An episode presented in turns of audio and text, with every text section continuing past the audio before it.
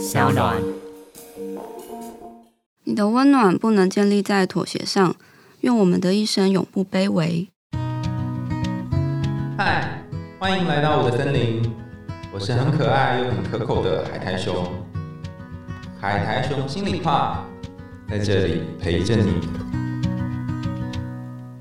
各位听众朋友，大家好，欢迎回到海苔熊心里话，我是海苔熊。大家有没有听到很熟悉的声音啊？先前我们在龙猫还有玩偶游戏啊，哎，龙猫跟玩偶游戏都邀请到丽丽来现场跟我们分享，然后大家都有非常热烈的回响。那最近那个华灯初上超级红的，所以我们也邀请到丽丽来跟我们分享她在这一个剧当中的看见。那我们掌声欢迎丽丽。嗨，大家好，我是丽丽。为什么你来我就一直在吃螺丝？到底发生什么事？我知道会被剪掉了，没关系。现在讲到“剪掉”两个字都很很危险，好像被调查之类的。哦，你说那个剪掉嘛？对对对大家都喜欢那个，大家喜欢哪一个男主角？我喜欢陈哥，哎、陈哥真的蛮帅的对，。陈哥真的很帅。嗯，因为之前丽丽就一直跟我说，她想要来讲一集《华灯初上》，然后就一直找不到切入点。后来你就说你想要聊素这个角色，是不是？对啊，因为我第一季跟第二季都看完了嘛，然后它是我少数就是会想要在一整个晚上追完的剧，因为我通常都会慢慢追，然后这一次就全部都看完这样子。然后第一季的时候，其实我觉得还好，但第二季就觉得好像蛮多东西可以聊的。嗯嗯，素跟很多男人都有纠葛，然后包含他跟他妈妈之间有一些状况。你想要谈他的什么呢？其实我比较好奇苏这个人，因为我觉得在第一季中，大家就只知道苏就是苏妈妈，就是很漂亮、很温柔，然后就是十八般武艺样样精通，男女通杀，大家都爱她，但大家也都恨她这样子。但是到第二季就觉得说，他们故事中铺陈了蛮多苏以前的生活，然后我觉得我对于就是主角们。过去的生活通常都很有兴趣，因为我觉得那是他塑造为什么后来会成为我们认识的苏妈妈的这一些过往。因因为就是我们必须介绍这一个剧里面的内容，才有办法分析嘛，嗯所以我们会有一些剧透。倘若你还没看第二季的，你可以先暂停，然后去看完第二季，然后再回来听分析，你就会有一种、哦、原来是这样啊的感觉。嗯，那你说他跟罗里农的关系怎么样？呃，年轻的时候，哦，她跟罗宇农就是好闺蜜。她跟罗宇农认识的时候是在高中时期，然后呃，苏跟他妈妈搬家搬到罗宇农家的对面，然后苏在别人的眼中就是一个。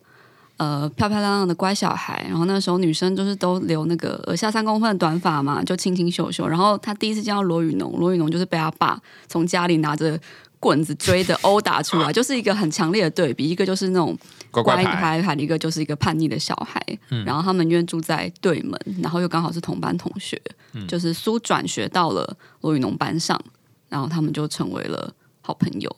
那一开始还被欺负嘛，对不对？对，因为呃，苏刚到学校的时候，可能就长得漂亮吧，然后就是男生们可能就喜欢逗弄她，就说哎，你很漂亮哦，跟你做朋友什么的。然后苏也不知道该怎么办，就很懦弱，就是都不太讲话这样子，然后就被其他女同学盯上，就是被在厕所被欺负，然后罗宇农就冲进来，很帅气把苏救走了。但其实罗永农一直以来都是扮演保护素的角色嘛，对然后，照顾他的角色。很像是，特别是在青少年时期，嗯嗯可是为什么后来我记得我不知道哪一集就讲说，素好像跟雨农说，你有考虑过我的感受吗？你总是是就是让我当那个被照顾者的位置，嗯嗯为什么会变成这个结果啊？我觉得这句话其实，在第一季中有出现过，那个时候他们都已经是苏妈妈跟 Rose 妈妈了。但是这句话，其实，在第二季，在他们两个的青少年时期的时候，他们第一次大吵的时候，其实苏就有说过类似的话，他就是对着雨农讲说：“哦，都是你啦，都是你拉着我，就是翘课啊、跳舞啊，你做事都管前不顾后，你都拉着我下水。”就都是你都没有想过我，我根本就不想要这样子。他就开始把整件事情的责任推到雨农身上。嗯，雨农就超不爽的啊、雨农就讲说：“哎、我翘课，我拉着你，你也想啊，那你怎么都不讲呢？你又不跟我讲啊，我就觉得你想要啊，然后我们一起翘课，一起被骂了，嗯然后你现在来怪我是怎样？我就怪我喽，要怪我喽？对对对对对，嗯所以我觉得那个心情可能是从以前。”也许就是一个惯性吧，或者是说，其实他心中不管是对其他人，就是苏对其他人，也许都有那么一点点的觉得自己处在一个很被动的状况，都是别人拉我怎么做的，你们没有真正听到我是谁，你们没有听到我的声音。可是他好像也从来没有跟别人透露他是一个什么样子的人。哦，有点像是顺着对方做某些事，然后最后才来说，你看都是你们啊，哦嗯，有一点，因为我我自己在观察苏的时候，我会觉得，特别是第二季，我我后来就发现，我自己觉得苏是一个他的人格特质是就是很隐忍，然后也很被动，嗯。然后我觉得这一些东西可以印证在就是，嗯、他一直都属于比较不主动的一方，比如说他在青少年时期，他跟着妈妈一起被搬家了，然后被转学，然后比较被动的接受了罗宇农的保护。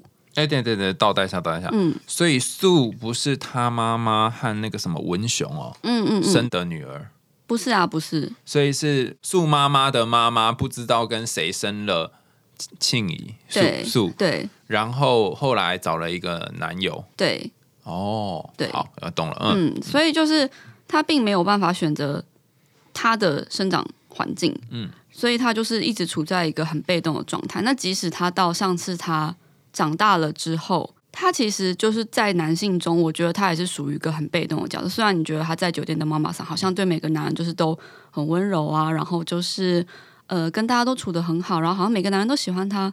可是你看他身边的那些出现在这个故事中的角色，像是中村先生，就是很明显就是在追求苏嘛。那苏看起来就是比较被动，不管他的反应是什么，他都是属于一个被呃被追求的角色。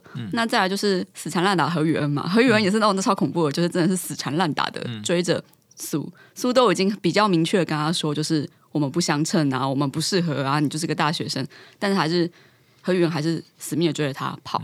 那再来就是江汉，虽然看起来在剧中就是好像苏就是他比较喜欢江汉，可是其实大家应该有注意到说，一开始苏慧跟江汉真的就是亲上去，然后最后成为男女朋友的那个状态，也是江汉勾引他的吧，对吧？对对对对对，就是苏就是已经在克制自己的爱意了，然后就是说哦好，那我帮你把钱拿给雨农什么之类的，然后江汉就在那边聊啊聊啊勾啊勾啊，就这样亲上去了，所以他也是一个在这段关系中，其实呃，我觉得苏也是属于一个比较被动的角色。因为，什么东西都是被动，什么东东东西有点半被迫的这样。对，甚至是你看，连 Hikari 光的这个酒店，就是大家应该有看到，就是那个过往那个琼芳妈妈，就是上一任的老板娘，她要退休的时候，她也是把店交给了苏。啊，她也是好啦好好啦，这种感觉。对，就是虽然她可能心中是想要，可是那个剧情透露的是，并不是苏跑去跟呃琼芳妈妈说，就是哦，我知道你要退休，那我想要顶这家店，我可以作为一个老板娘，我想要做一个妈妈桑什么什么，她就是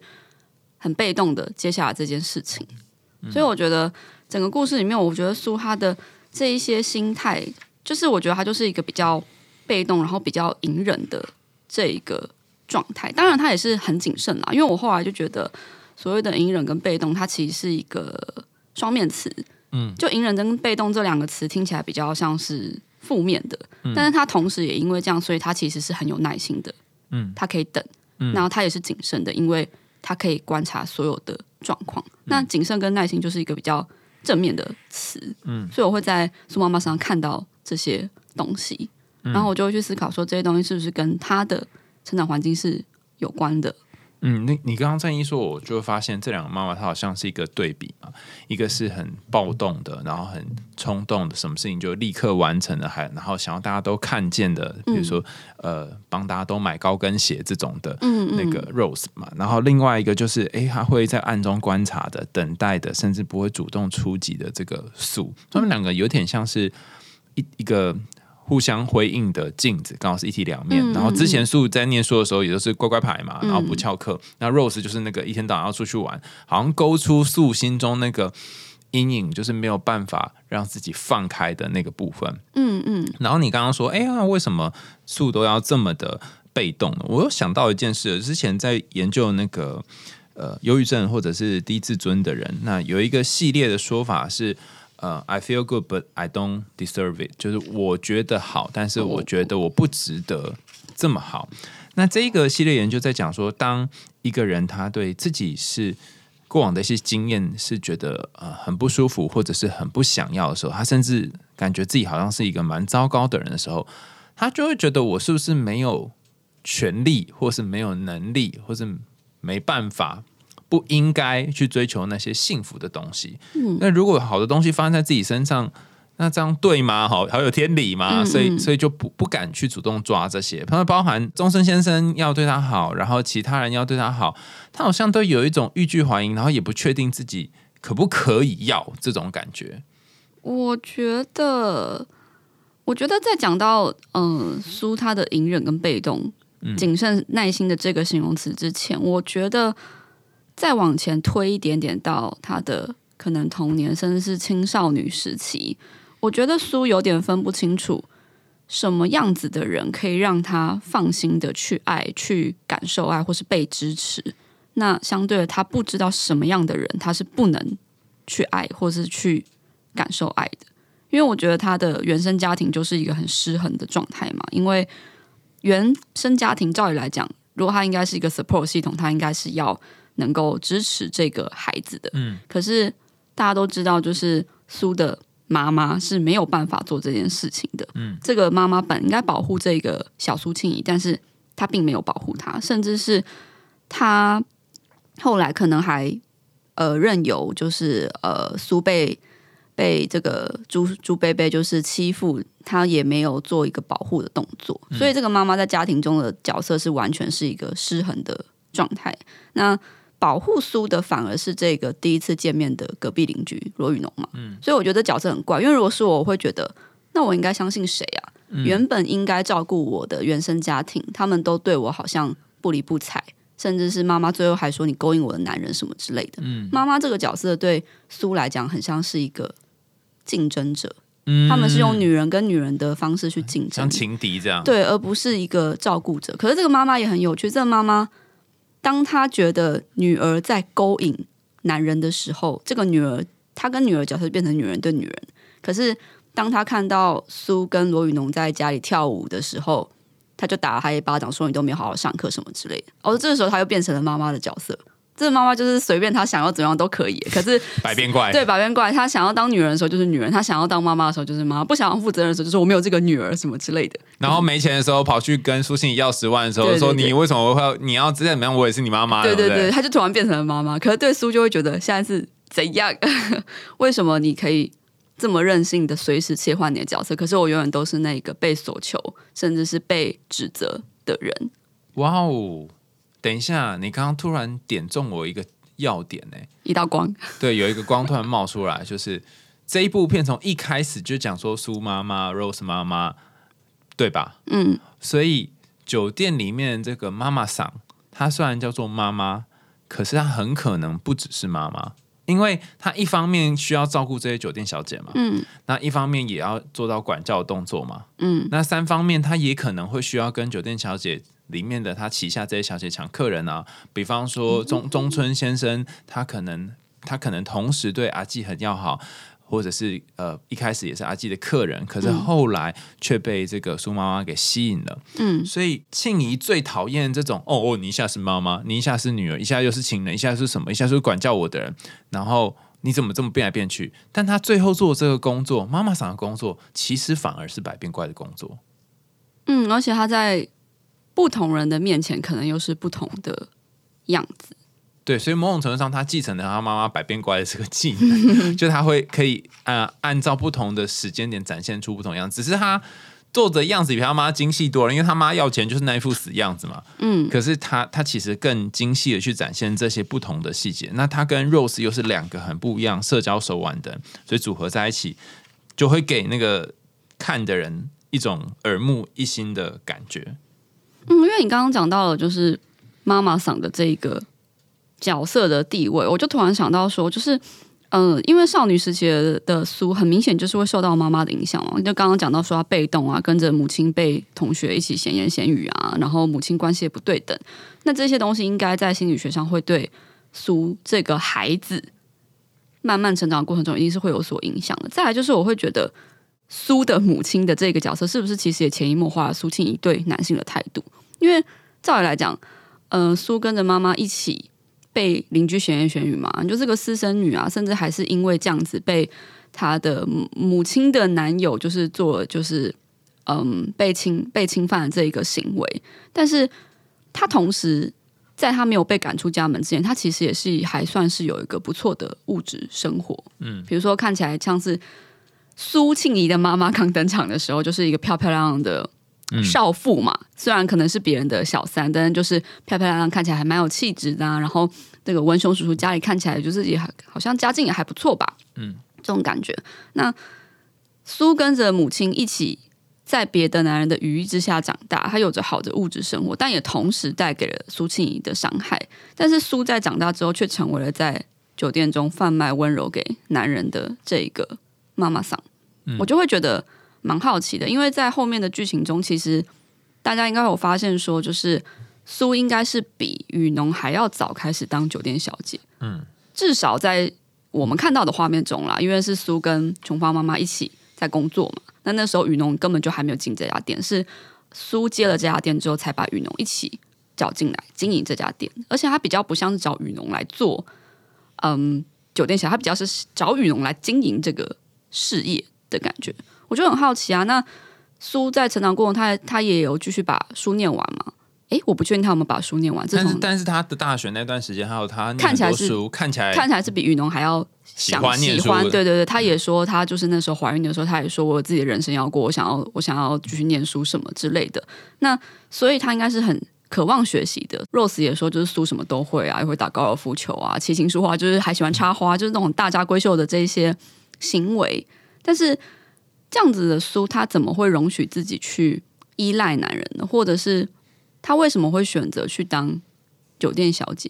这个不是说什么贬义，而是我觉得很好奇。就是如果我被男生欺负，那我去当酒店小姐，我去贩卖我的温柔给酒店小姐，我的心态到底是因为我觉得我看透你们了，我可以玩弄你们于股掌之间，还是其实我并不讨厌这样子的生存方式？嗯，我之前听到呃，我好朋友就吴东燕心理师，他之前有来我们节目讲过一集童话，然后他跟我分享。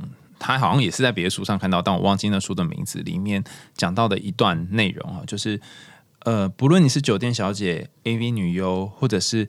贩卖你的呃各种外在的状况，让那些男男性视角们去意淫的这些女性们呢，或是或是用这个来当做谋生工具的人，他们会有一种很复杂的矛盾情节。就一方面，他们会觉得说，哦，原来我的身体或者是我的这个感情是可以用来吸引男性的。嗯，那就从这角度，我就在那，因为我可以控制你，我可以吸引你。对你想想看，我我只要讲传一个语音，或者是。我传一张照片，然后你就要付我多少钱？嗯，这样嘛，好像感感觉上如，所以他可以获得某种掌控性。但另外一方面，我又要把我这样子的状态拿去变成贩卖的商品，不论是温柔啊，或者是陪伴啊、爱情啊，或是身体，那我会有又有一种愧疚感，就是文化底下说好像这样做就是不好的，所以他会有一个很复杂的情节，就是。一旦一个女生意识到自己的身体是可以被男性给欲求的，又可以从当中获得一些权利的时候，可能这个男人会变成一种武器，但是也可能是一种双重束缚。比方说，呃，不论是雨农或者是树，她可以利用这个男人去做。做一些事情，或是他利用身边的一些男人，呃，包含你看中村先生也也给他钻戒嘛，对不对？然后甚至他利用中村先生让其他人都生气，像这样，他其实可以获得某种权利，但另外一方面当中又会觉得，哈，为什么我的人生、我的收入还是需要由男人来供给？嗯，他是对对苏的他们的教养其实是。不一样的。那苏想得到的看起来也只是这个东西，他想要被认同，觉得我偶尔出去跳跳舞、唱唱歌、喝喝酒也没有什么大过吧？你不需要这样子对我。嗯，我觉得他从文雄身上想要得到的是这个，他并不是因为他长大，所以他想要去勾引母亲的男人。嗯，然后当他被侵犯的时候，他也是哭着叫妈妈说救他，甚至是妈妈要赶他出门的时候。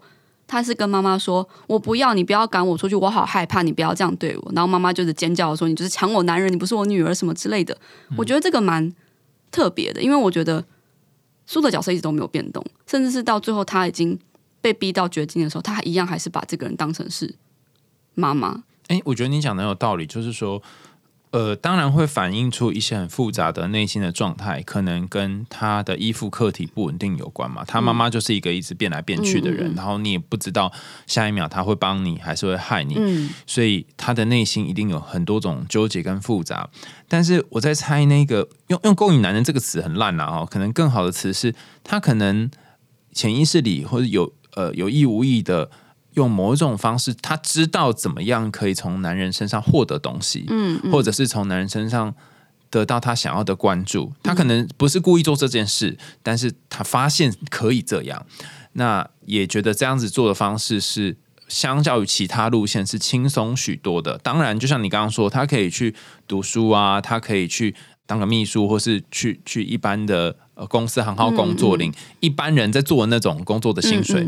可他没有这样选择，这很奇怪啊，因为他本来应该是可以的、啊，嗯，我觉得啦，嗯所以或许他潜意识里面选择了一条路是，是他嗯，他也不知道为什么会这样选，但是就去了，有一个有一个命运的锁链拉他往不知道第。三季会不会透露吧？对，因为我觉得中间的中间的牵引看起来蛮奇妙，因为他在图书馆跟江汉相遇的时候，那个时候并没有很明确的指出他到底是在做什么工作。毕竟酒店经营也是晚上嘛，那白天跟江汉在图书馆相遇，好像也是蛮合理的，因为白天不用上班嘛。嗯，对苏信，你是不是看了一本那个夏目漱石的心啊？还是那个是谁给他的？对，应该是说那时候他被何宇文缠上了嘛，然后就何宇文就喝醉了。哦，何宇文真的是可怕的家伙，真的喝醉之后就开始变另外一个人。好，不管，反正何宇文喝醉了之后，然后呃缠着苏，然后最后被苏就是真的是带回家，但是只是把这个人从路边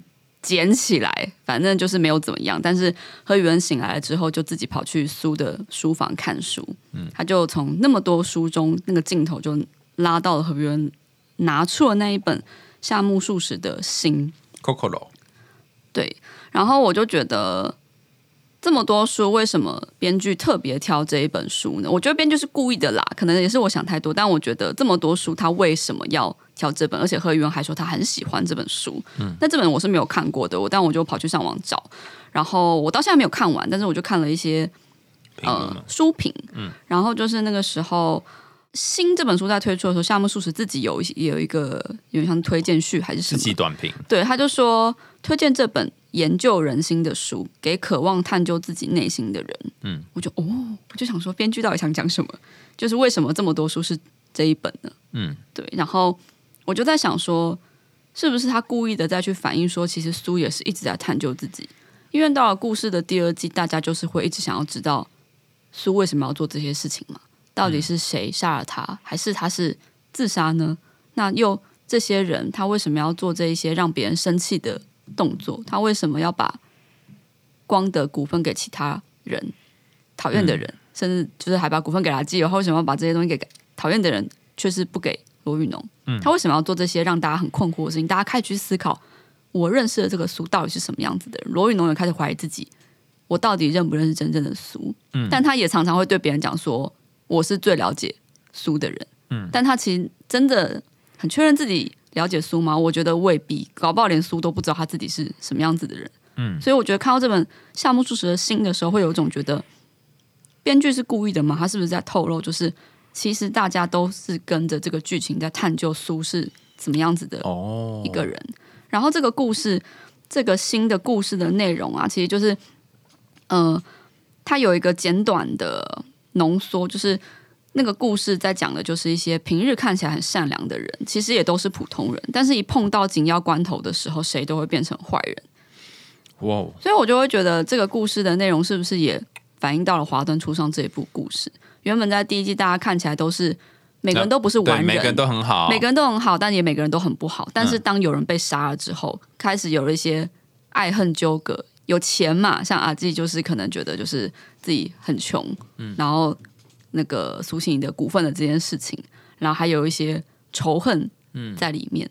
到底是有爱生恨呢，还是单纯的仇呢？我觉得，当这些平日看起来跟你一样的人碰到这些事情的时候，他到底会变成什么样子的人呢？嗯嗯嗯，你这样一说哈，我就想到我之前看的一本书，叫做《创伤的内在世界》。因因为我一直在看，也一轮看不懂素，就觉得说他为什么有这么多黑暗的东西在那里搅动，然后又不知道是什么。那在创伤的内在事件里面提到一个概念叫做原魔，我不确定它实际上是怎么翻哈。那原魔的意思是说。你心里面会有一种想要破坏人的动机或破坏事情的动机。老师，我打断你，嗯哪个圆哪个魔？就原来的圆，魔鬼的魔，就是你想象那个就很可怕那个原魔。魔鬼，嗯对，就是你心里面原来的魔鬼。那原魔会产生在哪里呢？其实刚刚丽丽前面就有谈到，你小时候依附的对象它是不稳定的，甚至当你最需要的时候，呃，那些本来可以照顾你的人，他没有照顾你。的时候，你就会对这世界失去信任，然后你可能会产生破坏自我或破坏别人。比方说，像素他有一段就是割自己的手腕嘛，他也曾经想要去伤害其他人。那这些就是原魔。那有的原魔他会真的具体的做出伤害自己或伤害别人的行为，就是行为上；但有些他会采取的方式是，嗯，怎么讲？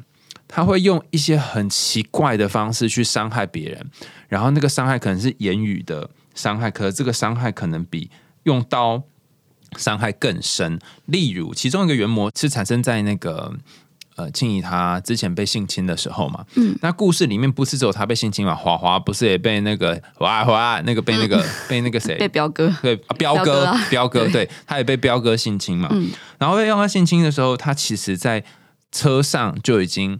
很痛苦，然后他说他不论怎么挣脱，挣脱不掉。嗯，然后在车上被侵犯之后被丢下车子，已经被丢一次了。嗯，可是呃，庆怡还跟他说：“你知道吗？调通嗯，好像没有办法接纳这样的女生，谁会想跟这种人呃玩恋爱的感觉呢？”嗯，所以后来呃，就是花花是哈娜吗？对，伊米哈娜，哈娜就说会觉得说，他觉得他自己是肮脏的，没有人相信我。然后好像我再次被丢下了，再次被被抛下了这种感觉。你看哦，就是庆怡她本身曾经遭遇过类似的事情，嗯，但是她又丢下了哈娜同样事情的，所以这件事情就是那个原模不断的在重复过去他受的伤，他用这种伤让别人在受伤。然后另另外一个点是，他在伤害哈娜或或是在把他丢掉这个同时呢，是不是也？象征着，他觉得我自己是肮脏的，这世界终究是没有办法容下我的。谁会想要跟一个已经被强暴过的人谈恋爱呢？感觉上是说给哈娜听嘛，也是在说给他自己听。对，谁会想要跟我谈恋爱呢？自己对，所以其实原魔他厉害的地方在于，很多时候他会透过伤害别人来伤害自己，很复杂哦。就是你看起来他在伤害华华，伤害他娜，但实际上他同时在伤害自己。那原原魔为什么要做这件事情？是他透过伤害自己，让你觉得说啊，我果然就是这样子的一个人，我果然就是一个不值得被爱的人，我果然就是没有办法找到幸福的人。好像在你之前的故事，是不是有讲过这个？一直有提到过类似这个印证的东西。嗯，你做了一些可能会导致于这个结果的事情，然后这个结果可能百分之八十就会朝着这个方向发生。但它真的发生的时候，你就说啊，我果然是这样子，你果然是这样子。而且你看，他跟江汉也是这样子啊，就是他当初本来跟江汉在一起的时候，他可以。他可以去抓住这些东西，但是后来他还是，哎，为什么会变成 Rose 跟江汉在一起啊？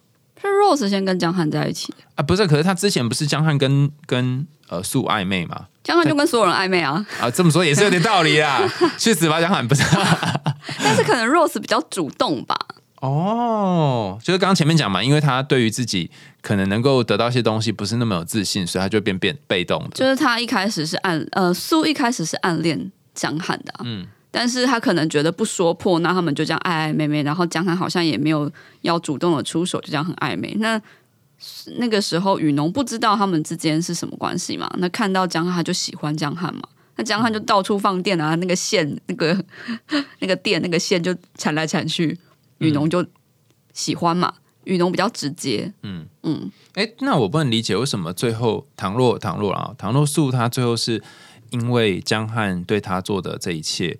然后他其实，在素在过世之前做了很多事嘛，都是不断的去捅别人嘛。嗯那他为什么要做这些事？是因为他很爱江汉吗？还是什么？我觉得应该蛮复杂的吧。因为如果大家有看到后面，应该就是说他跟江汉在雨中吵架嗯，然后接吻，然后苏真的是抓的正在气头上，但是又喜欢，因为我觉得江汉就是那种真的是多情种子，他可能就是觉得苏很麻烦，但是喜欢这个女人吗？我想是喜欢的，反正喜欢不一定要在一起嘛，但他就是。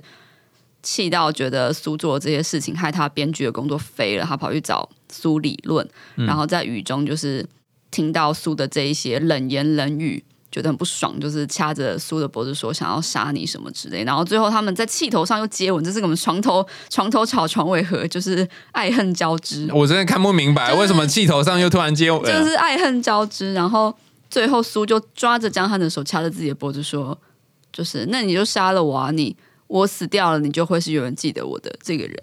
我觉得这句话有点太，就是很言情小说了。我觉得，我觉得死掉的人就是永远一个浪漫派啦。就是我觉得会有这样子的想法，虽然有点可怕，但我觉得某种程度人是蛮浪漫的人。因为那个原魔发展到最后的这个阶段，如果一直没有人能够真正爱他，甚至像江汉这种。就是也是飘忽不定的嘛，他就会产生那种想要把自己结束的念头。嗯，因为那个自己他实在是太讨厌了，或者是我一直没有办法得到幸福这件事情实在是太难以忍受了，不如我就结束自己的生命吧，这样痛苦会全部一起结束。但有些人没有办法，呃，真的在行为上做这件事情，所以就会假手他人。那如果可以被爱的人杀死。感觉也是一种幸福，好变态哦！对啊，但是真的，你有碰过这样子的，比如说教科书的案例，就是这个案例比较极端啦。我觉得可能人比较没有这么极端的话，应该是不会发展成这个样子。但是我可以理解，就是我们常常会说一些刺伤别人的话。你看他 even 素在最后在雨中的这一段，他也是很反映他很原始的一个互动模式嘛。嗯。呃，他跟江汉说：“你把我杀死好了，这样我就会是永远。”嗯，所以他的素是被杀死的角色，就一贯于我们前面的论述嘛。他又是那个被结束的，他他不会是呃自己主动来做。虽然他之前有自残嘛，嗯嗯，但是他也他那时候也没有也没有也没有走掉，他是一定要让一个想要主动，然后结果居然没有成功。对对对对对对，他他他的主动经验没有成功，但但我我必须说哈，在最后我必须说。素他是不是后来有反击啊？他有一些东西，本来他以前都是很被动，他开始主动去做一些什么？所以我在想说，这样子的心态是合理的吗？或者是说，他有点像是我终于忍到一个极限了吗？我已经做了一辈子被动的人了，我少数主动的状态都是失败的，我真的受不了。那我要在结束这一切之前来个浴血俱焚。但为什么会变成这样？就是他他已经。到了一个巅峰了，然后就跟着啊，来都一起死了，这样吗？那怎么是问我呢？你你自己想法是什么？你觉得他是是真的要玉石俱焚吗？我觉得是有一点啦，但是我觉得有点像是你可能忍受，就是你的人生中有没有过不一定是这么强烈的状态，但是你的人生中有没有有一天突然觉得。我受够了，我真的是刚刚差你刚刚差你讲脏话，就是我真的是受够了，就是我想要做一个改变，然后那个改变可能是你以前想做，可是你可能也不会做，但是你就是觉得我什么都不顾了，无所谓啦，我来做点什么好了，你就会开始做一些你从来没有做过的事情，然后大家都说哦，你怎么突然变成这个样子？那其实你不是突然，你是成千，你可能已经忍很久了，我不知道，但是我觉得好像有过这样子的感觉，就是身边的人或者是你自己可能。某种程度或多或少都会有这样子的反应。嗯，我觉得当你心中有一种恨，尤其那个恨累积很久的时候，它最终就会成为一个爆发点。然后刚刚说，那他为什么突然变得那么主动？然后哎过世之前去捅这么多人，这给弄一下，那给弄一下。原本他本来是很被动的人嘛。我倒是觉得这个主动的庆怡。在他人格里面本来就存在，嗯，然后被动的也都存在，只是他过去都拿那个被动的那一面面具在生活，包含当扮演被害者或者是顺着其他人。可是，在生命的最后这段，就像你说，他已经受够了，他想要让那个主动的火爆这一面也活出来，嗯，然后活出来之后，果然把身边人都打了一轮，对，都炸 炸炸了一轮这样子。可是这个炸裂有些时候是冒险的，因为。你不知道会带来什么样的后果。嗯，前阵子我听那个钟颖老师，就是那个爱之者，我知道，对他分享那个传说里面的心理学，他说有时候我们会一直鼓励大家说我们要接纳黑暗啊，走进黑暗里面。嗯可是实际上走进黑暗是有某种风险的，你可能不知道结果是什么。对你可能会被黑暗给吞噬。嗯所以我在猜，如果静怡小的时候，不论是他跟他的妈妈相处，或是他跟这些男人相处，有一个很黑暗的、很愤怒的阿尼玛，就是那种女女性的女性特质的阴暗面，然后而且是很强大负面阴暗面。正在慢慢像乌云一样笼罩的话，我猜最后他已经到了一个元气弹，准备可以把这整个世界炸开的程度。程度，那他不止炸伤他身边的，他最后也炸死了他自己。嗯，我觉得你刚刚讲这好像有点像是苏之前，我们刚刚在形容苏，我我我用隐忍被动这个词，嗯，去形容他，我觉得有点像是。可能因为他也不知道他自己真正在想什么，所以他其实也没有办法好好的跟其他人沟通。嗯，比如说像罗宇农，他虽然是一个很火爆的人，但是目前啊，目前透露出的剧情，假如苏真的在年轻的时候，或是比较早期的时候，不是他们一开始刚认识第一次吵架，嗯，因为剧情只有透露他们在第一次吵架的时候，呃。苏就指责罗宇农嘛，觉得都是你害我的，然后罗宇农就反击嘛，他们后来就和好了。可是，在那之后的生活中，有没有出现过类似的这个呢？因为我想，这个东西，苏心中的这个啊，都是你害我的，都是你们拉我去做这些事情，他应该是不断的重复、重复会出现的，但是他都没有跟这些人去做一个反应，所以这些人也很理所当然的照着这个互动模式。然后最后就像你刚刚讲的，他其实没有不满，而是他的不满不断在累积，嗯，累积到一个爆发点。就像他在呃当妈妈桑的时候，他最后终于骂了阿纪的感觉，就有点像是我已经忍你忍很久了。他有吗？还有在剧中跟阿纪讲说，就是我忍很久，我之前对你这么容忍，是因为你是我的前辈。但等到等到他发现阿纪也没办法跟这个人反，就是他阿纪其实没有那个本钱去反击苏的时候，苏就觉得好啊。我终于可以开始对你做一个主动反击的人，嗯，可是好像你会觉得说，好像他跟阿纪吵完之后，你会觉得他们的关系好像又没有这么恶劣了，嗯，虽然不是说真的就是啊你好我好，而是好像爆完之后，那个核弹的能量就要重新累积，下一次再爆的时候就不会。大家一起死了，这就是为什么有些情侣分分合合、吵吵闹闹，然后还是会继续在一起，因为他们在适当的时候就会有正常能量能量释放。对，但是但是如果你真的累积太久，你就会爆到大家真的就会死光光这样。对，嗯，我很喜欢紫薇在话剧里面的那个台词，他说：“秘密的真相。”光是用双眼是看不见的。如果那时候没有用心去听，可能一辈子都没有办法理解，那原来是你心碎的声音。那我觉得这句话，它某种程度上面也反映了一件事情：是你心里面的声音其实一直在酝酿。就像你刚刚讲的，素对于很多人的愤怒、很多人的矛盾，他一直在酝酿。包括对妈妈、对 Rose、对于江汉，嗯，甚至他对紫薇。都有一些很复杂的感情，然后一直酝酿着，可是他都没有试着用心去听，他只是用每天很多忙碌去塞满它。但如果他认真去听的话，还会发现这里的每一段关系，他跟任何一个关系都是一种心碎。嗯，然后这个心碎很早的时候就已经散落一地了，他都没有把它捡起来。嗯，好，关于这个华灯初上，有没有什么最后遗言要跟大家交代？为什么我每次都是遗言呢？不好意思啊，因为就是。前面录音的时间有点 delay 哦，所以让丽丽比较晚进来，然后一一来就被她刮了头一下，真的很抱歉，让你时间有一点赶。那你有什么要跟大家讲吗？啊，我我只是觉得讲到后来，就是觉得哇，苏真是一个蛮复杂的人，也有可能是我们把这个剧情想的太复杂了，都是我们脑补，对我们的脑，对我不好意思，我们一直都是走一个脑补的路线，但就是嗯，希望。大家可以从中得到一些安慰。哎，好烂哦！这什么东西啊？事实的爆炸。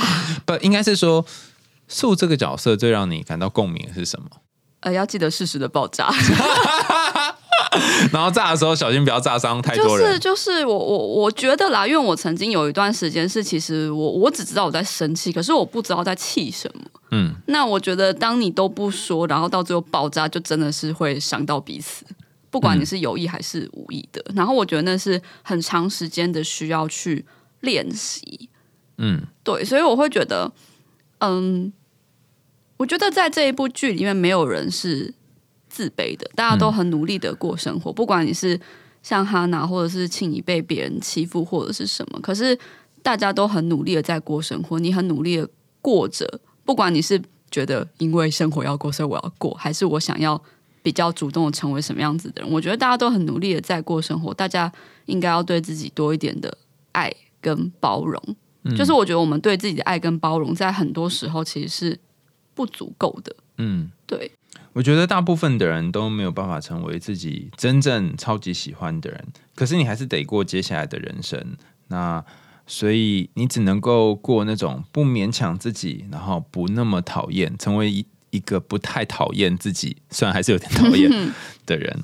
今天非常感谢 Lily 来到我们的节目。然后，如果大家有兴趣的话呢，也可以去追踪 Lily 的 IG，叫做 Lomo Lily，L O M O。然后有底线吗？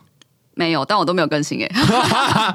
然后也可以去听之前他讲的两集，非常精彩哦。龙猫那一集，大家去听 Pockets 啊。对对，还有网友游戏，就是这两集都非常精彩哦，就流量都非常好，所以有兴趣也可以去听听那两集。然后你对《华灯初上》的第二季，如果你有各种想法，或者是有要评论分析的话，也欢迎在 Apple Podcast 或者是其他留言管道留言给我们，说说你对这一部剧的看法哦。那我们还用心里话，下次见啦，拜拜，拜拜。